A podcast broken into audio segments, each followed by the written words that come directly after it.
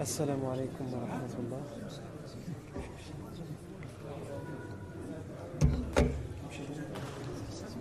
السلام عليكم ورحمة الله. بسم الله الرحمن الرحيم. إن الحمد لله نحمده ونستعينه ونستغفره ونعوذ بالله من شرور أنفسنا ومن سيئات أعمالنا. من يهده الله فلا مضل له ومن يضلل فلا هادي له. وأشهد أن لا إله إلا الله وحده لا شريك له. وأشهد أن محمدا عبده ورسوله صلى الله عليه وآله وسلم. يا أيها الذين آمنوا اتقوا الله حق تقاته ولا تموتن إلا وأنتم مسلمون. يا أيها الناس اتقوا ربكم الذي خلقكم من نفس واحدة وخلق منها زوجها وبث منهما رجالا كثيرا ونساء. واتقوا الله الذي تساءلون به والأرحام. إن الله كان عليكم رقيبا. يا أيها الذين آمنوا اتقوا الله وقولوا قولا سديدا يصلح لكم أعمالكم ويغفر لكم ذنوبكم ومن يطع الله ورسوله فقد فاز فوزا عظيما ثم أما بعد La semaine dernière, on s'est arrêté à l'événement des deux émigrations vers l'Abyssinie, Al-Hijra et Al-Habasha. Et on a expliqué que les compagnons anhum, en particulier les plus faibles, ceux qui étaient le plus persécutés et torturés, le prophète alayhi leur a proposé de faire l'émigration, al-Hijra, vers Al-Habasha, l'Abyssinie, qui était gouverné par un, un, roi chrétien orthodoxe et qui euh, pratiquait, entre guillemets, dans son royaume la liberté de culte. C'est-à-dire qu'il permettait euh, aux gens qui vivaient dans son pays d'avoir euh, la religion qu'ils désiraient et de. Euh, il n'imposait à personne, yani, la religion. À il y a eu deux émigrations. Une première où il y avait juste une poignée d'individus qui sont finalement revenus au bout de trois mois parce qu'il y a eu une rumeur qui est arrivée jusqu'à leurs oreilles en Abyssinie qui disait que tous les idolâtres de la Mecque s'étaient convertis à l'islam. Et finalement, lorsqu'ils sont revenus, ils se sont rendus compte que c'était faux. Ils sont donc repartis, mais cette fois, ils sont repartis avec un groupe de 83 hommes et 19 femmes. Et ils vont y rester quelques années, comme on le verra plus tard. Évidemment, les Quraysh, comme on l'a expliqué la fois dernière, vont envoyer deux émissaires, en particulier Amr ibn al-As, puisque plus tard il se convertira à l'islam. Ils vont envoyer deux émissaires pour tenter de récupérer euh, ce que eux appellent les rebelles et les fuyards. Malgré le chantage, malgré euh, le fait qu'ils vont essayer de soudoyer le roi Najashi et les, les prêtres, ils ne vont, euh, pas réussir. au final, Najashi va leur laisser la liberté à Al-Habasha. Et on s'est arrêté à cet événement-là. Évidemment, c'est quelque chose de gravissime pour les Quraysh. Le fait que, entre guillemets, ce qu'ils voient eux comme un danger, le danger de cette religion, au début, il n'était que à la Mecque. Ils essayaient de le contenir dans la Mecque et de le noyer. Finalement, maintenant, ils ont une centaine de personnes, plus d'une centaine de personnes, qui sont en Abyssinie donc, ils vont propager ce message en Abyssinie. Et en plus, à cause de ce que eux appellent le danger, ils ont perdu un allié, puisque le roi de Najashi était, avant l'arrivée de l'islam, un allié des tribus arabes. Donc évidemment, pour eux, trop c'est trop, et ils vont chercher à se venger encore plus sur les compagnons qui sont restés à la Mecque. Et en particulier, ils vont comprendre à ce moment-là, ils vont se dire à ce moment-là, que la seule solution pour mettre un terme à cette religion, c'est de se débarrasser du prophète Mohammed.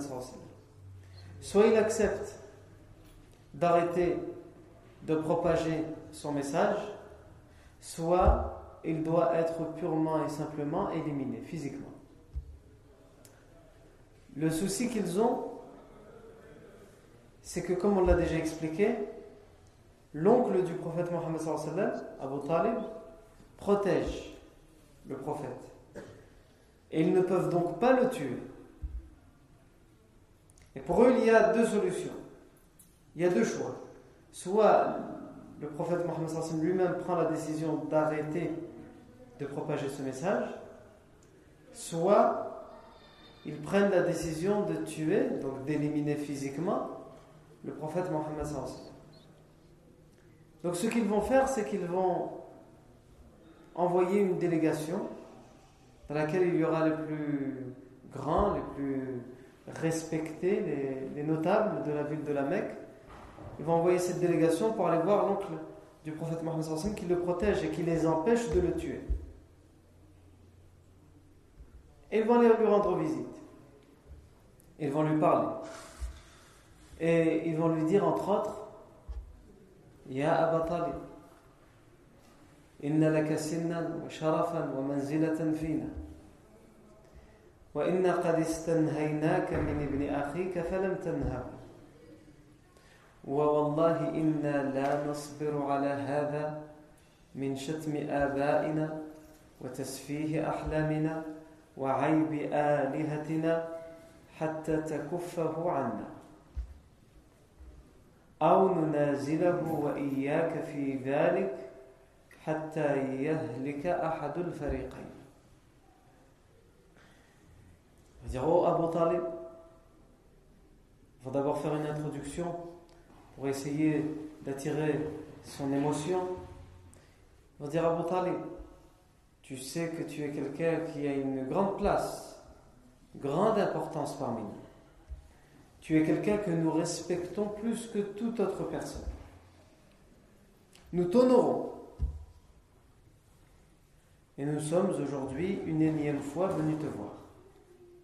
Nous t'avons déjà appelé à plusieurs reprises, t'avons déjà demandé à plusieurs reprises d'empêcher, d'interdire à ton neveu de propager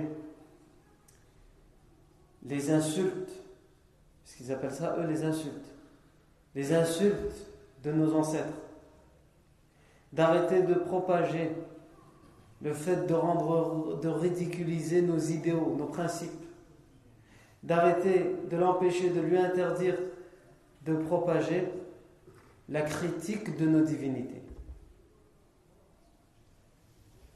ils prétendent que le prophète Mohammed insulte les ancêtres. Le prophète n'insulte pas les ancêtres. Sous prétexte que le prophète dit, lorsque eux disent nous suivons les ancêtres, nous suivons la religion des ancêtres, le prophète dit les ancêtres étaient dans l'égarement, ils disent donc qu'il insulte les ancêtres.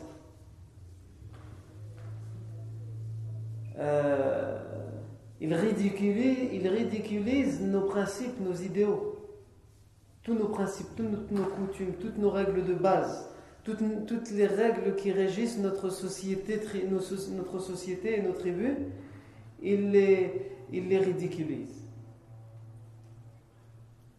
Dans le sens où c'était le tribalisme à l'époque qui prévalait sur le reste. On était important si on adhérait à telle tribu. Et on pouvait avoir un noble caractère si on adhérait à une tribu qui n'était pas importante, on était vu comme un moins que rien. Professeur Salem, c'est contre ça qu'il se bat. Et eux, ils disent, ils ridiculisent nos principes, nos coutumes. Et ils critiquent nos divinités. C'est qui leur divinité? C'est les pierres qu'ils ont eux-mêmes sculptées, le bois devant lesquels ils se prosternent. Ils ridiculisent, euh, ils euh, critiquent nos divinités. Ils vont donc dire on ne peut plus patienter. Nous n'avons plus de patience face à la critique de nos divinités, face à l'insulte à l'encontre de nos ancêtres, face à la ridiculisation de nos principes. On ne peut plus patienter. Jusqu'à ce que toi, tu le fasses cesser. C'est ton neveu. Et tu nous empêches, nous, de nous en occuper. Donc c'est à toi de mettre un terme. De lui dire stop. Soit c'est ça, soit tu refuses de le faire cesser. Et alors, nous considérerons que tu es dans son camp. Et nous te prendrons comme adversaire et comme ennemi, comme nous le prenons lui comme adversaire et comme ennemi, et Dieu fera périr un des deux camps, soit vous, soit nous. Donc on voit ici que les Quraysh ont fait un pas de plus par leur hostilité envers le prophète Mohammed. Ils n'avaient jamais osé, là on est dans la sixième année de l'Égypte. Ça fait six ans que le prophète a eu la révélation et propage le message, transmet le message de l'islam. Ils n'ont jamais osé pendant les six années dire à Abu Talib Toi aussi, on va te prendre comme un ennemi. Mais là, ils voient que leur seul obstacle pour, faire du tort au prophète Mohammed, c'est Abu Talib. Donc ils disent Soit c'est toi qui t'en occupes, tu lui dis de cesser, soit nous te considérons comme un ennemi comme lui. Sachant que Abu Talib était le doyen de la tribu des Bani Hashim. Dans l'esprit tribal, c'était quelque chose de très important. C'était le chef d'une tribu et d'une lignée très importante, puisque son père, comme, vous le savez, c'était le grand-père du professeur Abdul Muttalib, qui était très respecté parmi les tribus arabes. Et donc ils vont oser au bout de six ans, parce qu'entre guillemets, ils n'en peuvent plus, comme ils le disent eux-mêmes, ils ne pourront plus patienter. Soit tu le fais cesser, soit toi aussi tu seras notre ennemi. Et ils vont partir et, ils vont lui dire on va te laisser réfléchir et nous attendons ta réponse. Abu Talib, évidemment, ce qu'il vient d'entendre, euh, le bouscule. Il ne veut pas qu'un tort quelconque arrive à son neveu, Muhammad, mais en même temps, il ne veut pas se retrouver en tant qu'adversaire ou ennemi face à toutes les autres tribus arabes, entre guillemets à cause de son neveu, et entre guillemets à cause d'un message et d'une religion à laquelle lui-même il n'adhère pas. Donc, Abu Talib, avant de prendre quelque décision que ce soit, il va tenter de convaincre son neveu de comprendre par, lui-même que ça va trop loin, cette histoire.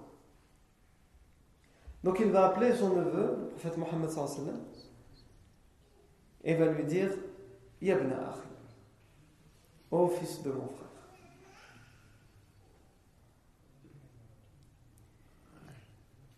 Inna qawmaka ja'ouni.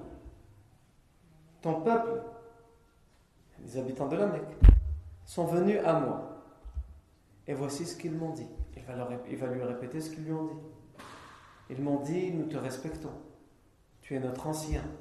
Tu es le chef des Bani Hashim. Nous t'avons toujours respecté, etc., etc., etc. Mais nous t'avons toujours demandé de faire cesser à ton neveu le message qu'il propage.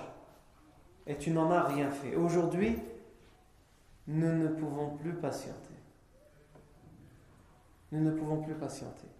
Face à l'insulte, de nos ancêtres, la ridiculisation de nos, idéaux et la critique de nos divinités.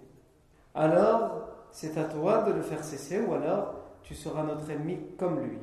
Et soit vous, soit nous périrons. Il y aura une guerre. Voilà ce qu'elles m'ont dit. Et moi, je te dis, Abu Talib dit à Muhammad sallam, Yabna akhi, la tuhammilni ma la utiqu, ma ala ma la. Ne me fais pas supporter plus que je ne peux supporter. Ne m'entraîne pas dans quelque chose que je ne pourrais pas supporter. Il n'a pas dit c'est ta religion ou continue. Il a dit voilà ce, me, ce dont il me menace je, suis une vieille personne, etc. Donc la balle, elle est dans ton camp, ne me fais pas supporter ce que je ne serais pas capable de supporter. Et ici, le prophète Mohammed a comme senti que son oncle, pour la première fois, a vacillé et voulait abandonner sa protection et son soutien. Et donc il va lui dire Ya Ram, oh mon oncle, Wallahi, je jure par Allah لو وضعوا الشمس في يميني والقمر في يساري على أن أترك هذا الأمر ما تركته حتى يظهره الله أو أهلك دونه Ô mon oncle bien-aimé, sache que s'il devait venir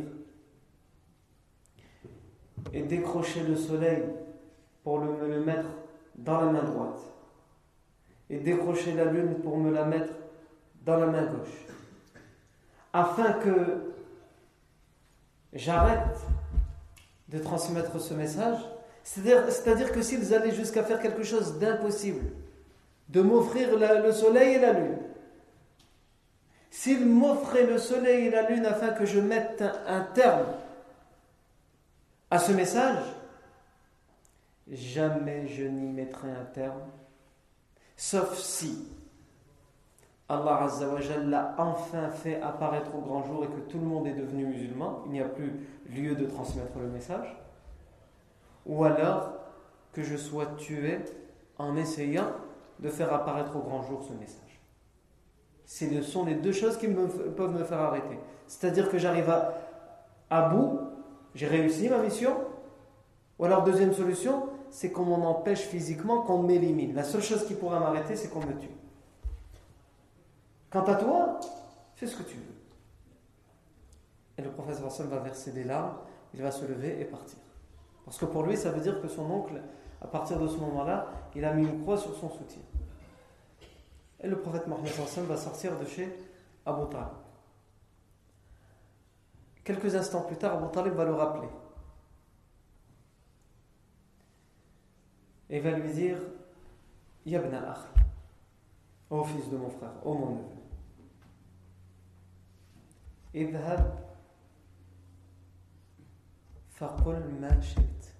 Va et dis ce que tu veux. Fais ce que tu veux. Propage les paroles et, le message que tu veux. Je ne te livrerai à eux pour rien au monde. Et il va même faire un long point dans lequel il expliquera qu'il ne livrera jamais son neveu, quelles que soient les menaces à son encontre.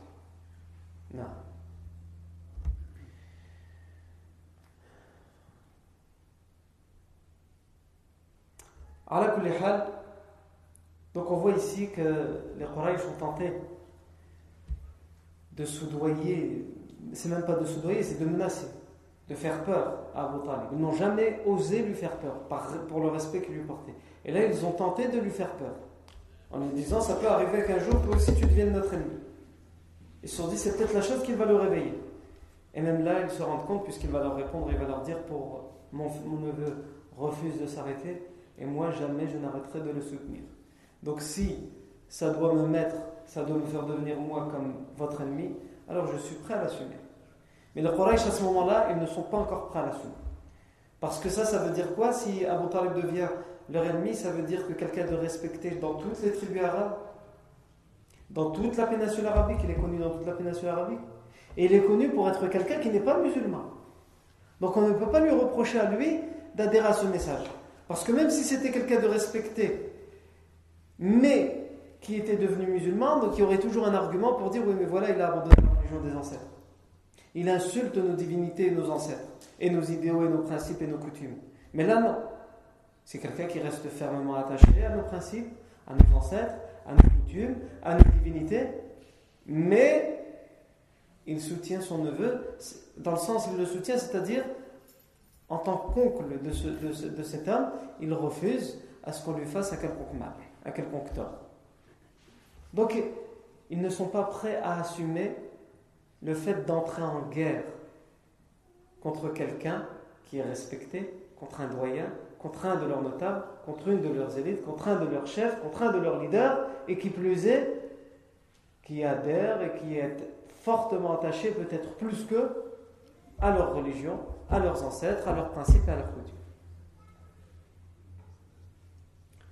Les ça, ça pourrait avoir comme conséquence le fait que d'autres personnes qui sont aussi idolâtres, mais qui respectent Abu Talib ou qui adhèrent à sa tribu, ça pourrait avoir comme conséquence qu'ils euh, viennent dans le camp d'Abu Talib tout en restant idolâtres et qu'ils soutiennent et protègent le prophète Mohammed. Et ça, ils n'en veulent pas.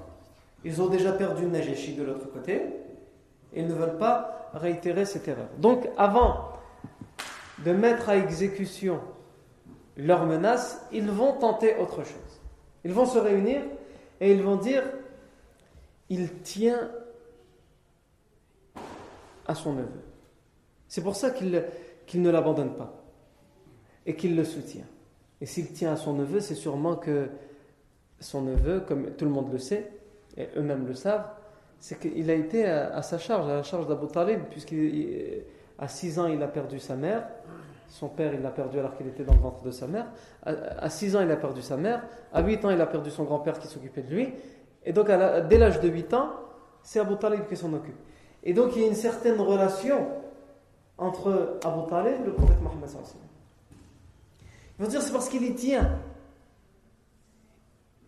Il est plus cher à ses yeux que ses propres enfants. Et s'il est plus cher à ses yeux que ses propres enfants, c'est normal.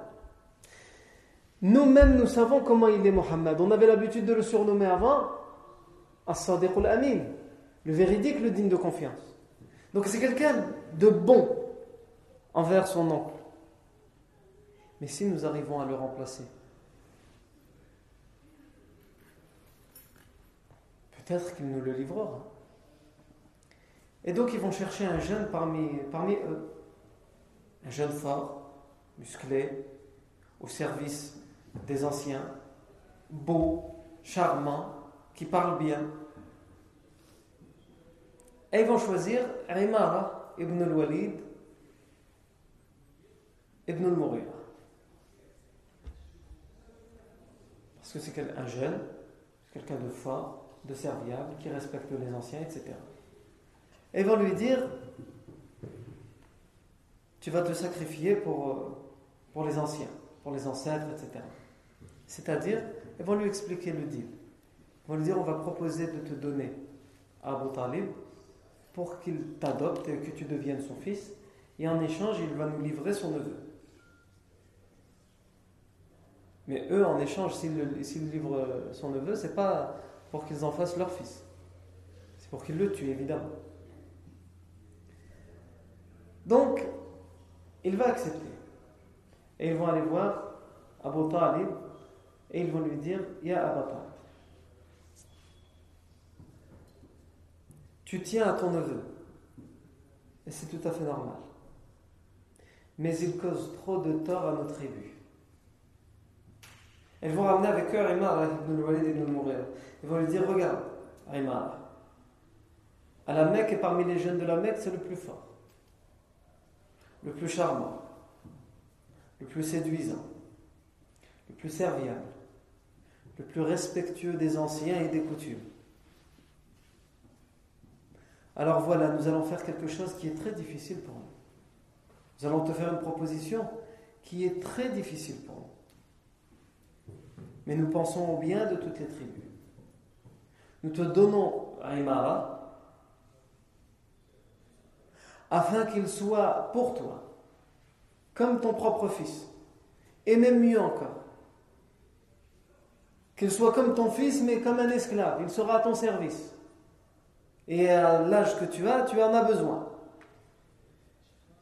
Son seul souci et son seul objectif, ce sera d'être à ton service ce sera ton épanouissement, ton confort. Et en échange, tu nous livres ton neveu pour qu'on s'occupe de lui. On va discuter au début pour qu'il cesse, et si ça ne marche pas, on va s'occuper de lui. Non. Abu il va leur dire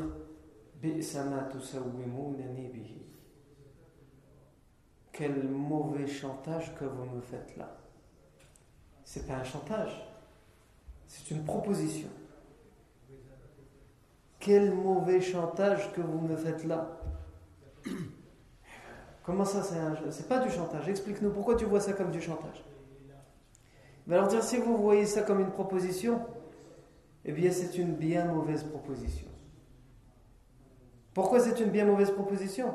Il va leur dire vous, vous me proposez votre fils pour qu'il soit à mon service. Mais pour qu'il vive sur mes deniers, pour que je le nourrisse et que je l'abreuve et que j'en fasse un homme. Et en échange, je vous donne mon fils afin que vous le crucifiez. Et vous me parlez là d'un sacrifice et d'une belle proposition que vous me faites Vous allez me donner votre fils afin que je l'engraisse et je vais vous donner le mien pour que vous le crucifiez ou que vous l'étrangliez Il n'en est pas question. Il, il, n'en est pas question. Et là, un des idolâtres qui, sera, qui seront présents, Al-Mutam ibn qui entretient liens, des liens très étroits avec les Bani Hashim en général et en particulier avec Abu Talib, va dire à Abu Talib Je jure par toutes les divinités qu'ils sont justes envers toi et que vraiment ils te proposent tout ce qu'ils peuvent pour essayer d'éviter euh, d'entrer en hostilité avec toi. Euh, tu as parlé gentiment. Tu as demandé à toi de parler à ton neveu. Tu as refusé. On t'a dit attention, tu vas devenir notre adversaire. Tu as refusé. Et comme justement on te respecte et on ne veut pas faire de toi tout de suite notre ennemi, on t'a fait cette proposition pour que tu ne perdes rien. Il va dire, alors que c'est un ami à lui, le Montram ibn Radi, il va lui dire écoute, euh, ce que tu fais toi avec ces hommes, c'est que vous voulez mon mal et le mal de mon neveu, et que vous voulez lever toutes les tribus contre moi. Rien d'autre. Et je reste catégorique pour rien au monde, et vous pouvez m'en ramener dix des jeunes comme celui-là. Je ne vous donnerai pas mon neveu. Agis. Si on voit, Yami, le lien qu'il y avait entre Abu Talib et le prophète Mohammed Évidemment, c'est tout d'abord ce qu'Allah a voulu. Allah fait en sorte que dans le chemin de ses alliés et de ses prophètes, il y ait des gens qui sont là pour euh, être des obstacles face aux ennemis. Et des gens qui soient là pour euh, protéger, pour soutenir. Même si d'apparence, ce sont des gens qui n'adhèrent pas du tout au message divin.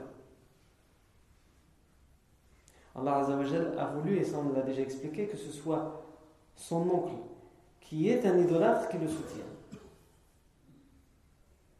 Et la sagesse de ça, c'est que si ce n'était pas un idolâtre,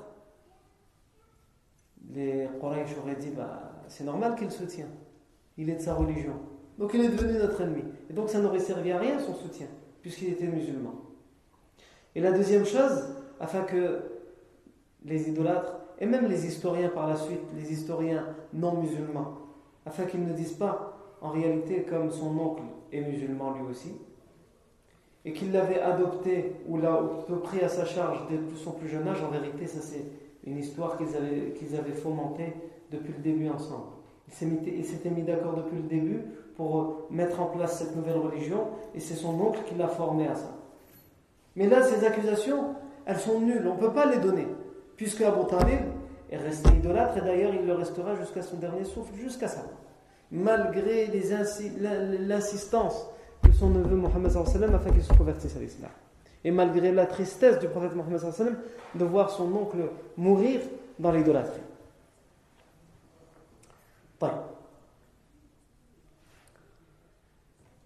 Et donc, les deux tentatives de, entre guillemets, de raisonner Abu Talib de la part des idolâtres échoue et tombe Qu'est-ce qu'il leur reste? Il leur reste de déclarer purement et simplement la guerre à Abu Talib. Mais ils n'osent pas encore le faire parce qu'on a dit ça a trop de conséquences. Donc pour l'instant ils attendent et ils continuent leurs anciennes euh, façons de faire avec les musulmans et avec le professeur sallam, c'est-à-dire de les insulter, de les frapper, de, les torturer, de les persécuter, de les martyriser. Et le prophète sallam, tellement il va les énerver d'une certaine manière, puisque il a réussi à envoyer plus d'une centaine de personnes à Al-Habasha. Leur allié, le roi d'Abyssinie, c'est devenu maintenant l'allié du prophète Mohammed et son oncle, qui est le seul rempart entre eux et lui, pour qu'il le tue, ils, essaient tout, mais ils n'arrivent pas à le mettre de leur côté. Donc, leur haine envers le prophète Mohammed, elle est indescriptible. À un tel point qu'on a par exemple Abu Jahl, alors que le Sam se trouve au niveau du mont Safa. Il vient de chez lui et il passe par le mont Safa pour aller dans l'enceinte de la mosquée euh, sainte et il voit le prophète Mohammed sur le mont Safa qui parle aux convertis, aux compagnons, qui leur enseigne la religion. Et donc, sans aucune introduction, Abu Jahl ira vers le prophète Mohammed et il l'insultera de des pires des insultes. Il va insulter le prophète des pires insultes qu'il est mieux de, ne pas répéter parce qu'il les a proférés à l'encontre du prophète Mohammed. Et pourquoi il fait ça? Parce qu'il le provoque. Il va avoir une raison, comme Abu Jahl fait partie des Bani Makhzoum, il ne fait pas partie des Bani Hashim, il n'a pas le droit de, entre guillemets, de corriger le prophète Mohammed, sauf s'il a une bonne raison de le faire. Mais ça le démange et il veut frapper le prophète Mohammed.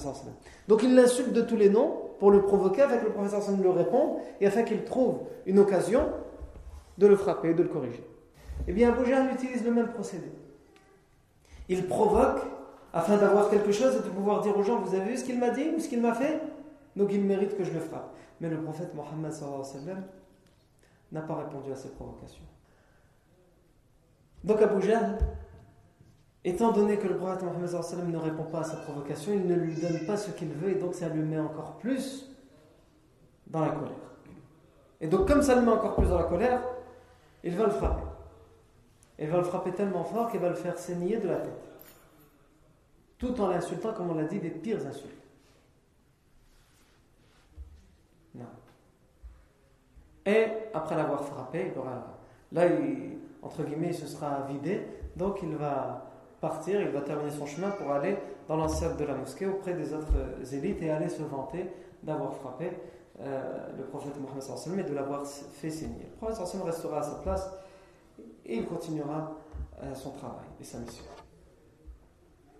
Et entre-temps, une esclave d'un homme qui s'appelle euh, Abdullah ibn Jid'an, qui habite pas loin de Safa, a vu toute la scène. Et entre-temps, l'oncle du prophète Mohammed, Hamza ibn Abdel Muttalib, qui n'est pas musulman à ce moment-là, rentre de la chasse avec son arc, l'arc qu'il utilise l'arc à flèche qu'il utilise pour chasser. Et l'esclave va à, son, à sa rencontre et lui explique ce qu'il s'est passé. Elle lui dit Ton neveu était assis là.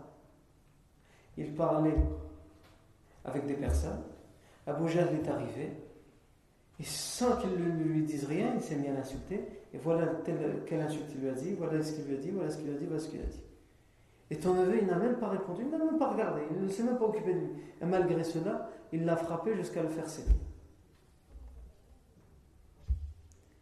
Et ce sera suffisant pour Hamza ibn Abdel de prendre à ce moment-là deux décisions. La première, c'est de donner une correction à Abu La seconde, c'est de dire Eh bien, moi, je fais partie de sa religion, c'est pas le problème.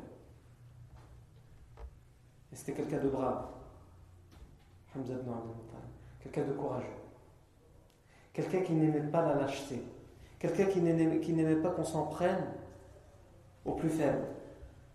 Et donc c'est ça qui l'a conduit à se convertir à l'islam. Moi je suis quelqu'un de fort, je suis quelqu'un de respecté, les gens n'osent pas me faire de mal. Et ces, ces pauvres personnes qui n'adhèrent pas à des tribus importantes et qui sont des esclaves ou des affranchis ou des personnes pauvres, des personnes dans la misère, on les persécute. Eh bien moi je vais me mettre de leur côté. Je vais me mettre du côté des opprimés pour que les opprimés puissent avoir quelqu'un de fort parmi leur côté. Donc ce n'était pas forcément au début parce qu'il avait répondu au message du prophète Mohammed c'était dans, dans, ce souci-là, dans le souci d'être du côté des opprimés. Donc ces deux décisions, il les prend à ce moment-là. Sans en parler au prophète Mohammed sans aller voir son neveu. Il va directement, il demande à cet esclave, il est où? Il est parti où? Il est parti vers l'enceinte de la mosquée. Il se dirige avec son arc vers l'enceinte de la mosquée, il trouve Abu Jahl avec les autres notables de la ville. Et il va déferler sur Abu Jahl pour lui dire, il va déferler sur Abu pour lui dire tout d'abord une insulte qu'il méritait, puisqu'on a dit les insultes, on ne va pas les citer, celle qu'il a proférée à l'encontre du professeur il va lui dire une insulte qu'il méritait, et il va lui dire Toi, je vais essayer de la faire avec des mots le plus apaisants possible, parce que c'est vraiment une insulte très brute, mais il l'a mérité amplement. Toi qui as le derrière euh, orange, pour euh, résumer, ça donne à peu près ça cette insulte. Non.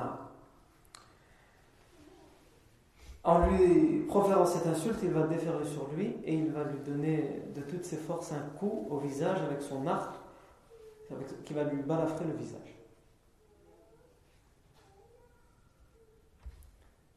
Et là, des gens qui adhèrent à la, tribu des Bani Marzoum, dont Abu Jahl est le chef, vont se lever et vont dire Hayya Abi Jahl.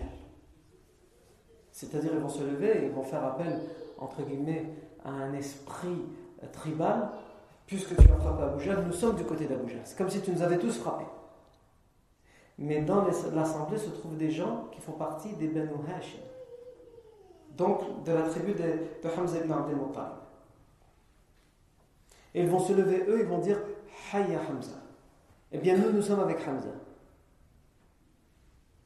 C'est quoi cette histoire? Il a frappé son neveu, il a vengé son neveu. Voulez-vous mettre de son côté?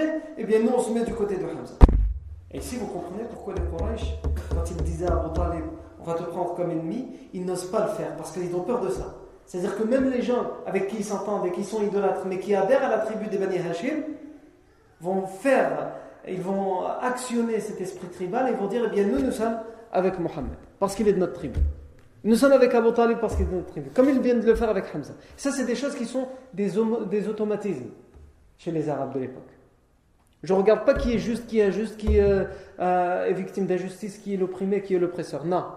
Il est dans ma tribu, je suis avec lui. Qu'il soit victime d'injustice ou non. Et là, Abu Jahl, il voit qu'il va être à l'origine d'une guerre entre la tribu de et la tribu de. Et tout de suite, il va dire aux siens, ceux qui sont levés de sa tribu, il va dire Asseyez-vous par les divinités. Il est vrai que c'est moi qui ai commencé, qui ai insulté son neveu. Parce qu'il ne veut surtout pas être à l'origine d'une guerre entre les deux tribus, parce qu'il sait que ça, ça va permettre au prophète Mohammed d'encore mieux propager son message qu'il n'a pu le faire jusqu'à ce moment-là.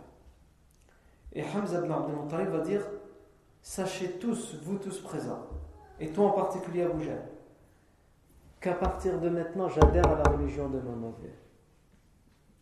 Et que si ça dérange quelqu'un, qu'il vienne s'en prendre à moi s'il l'ose. Évidemment, personne n'osera s'en prendre à lui.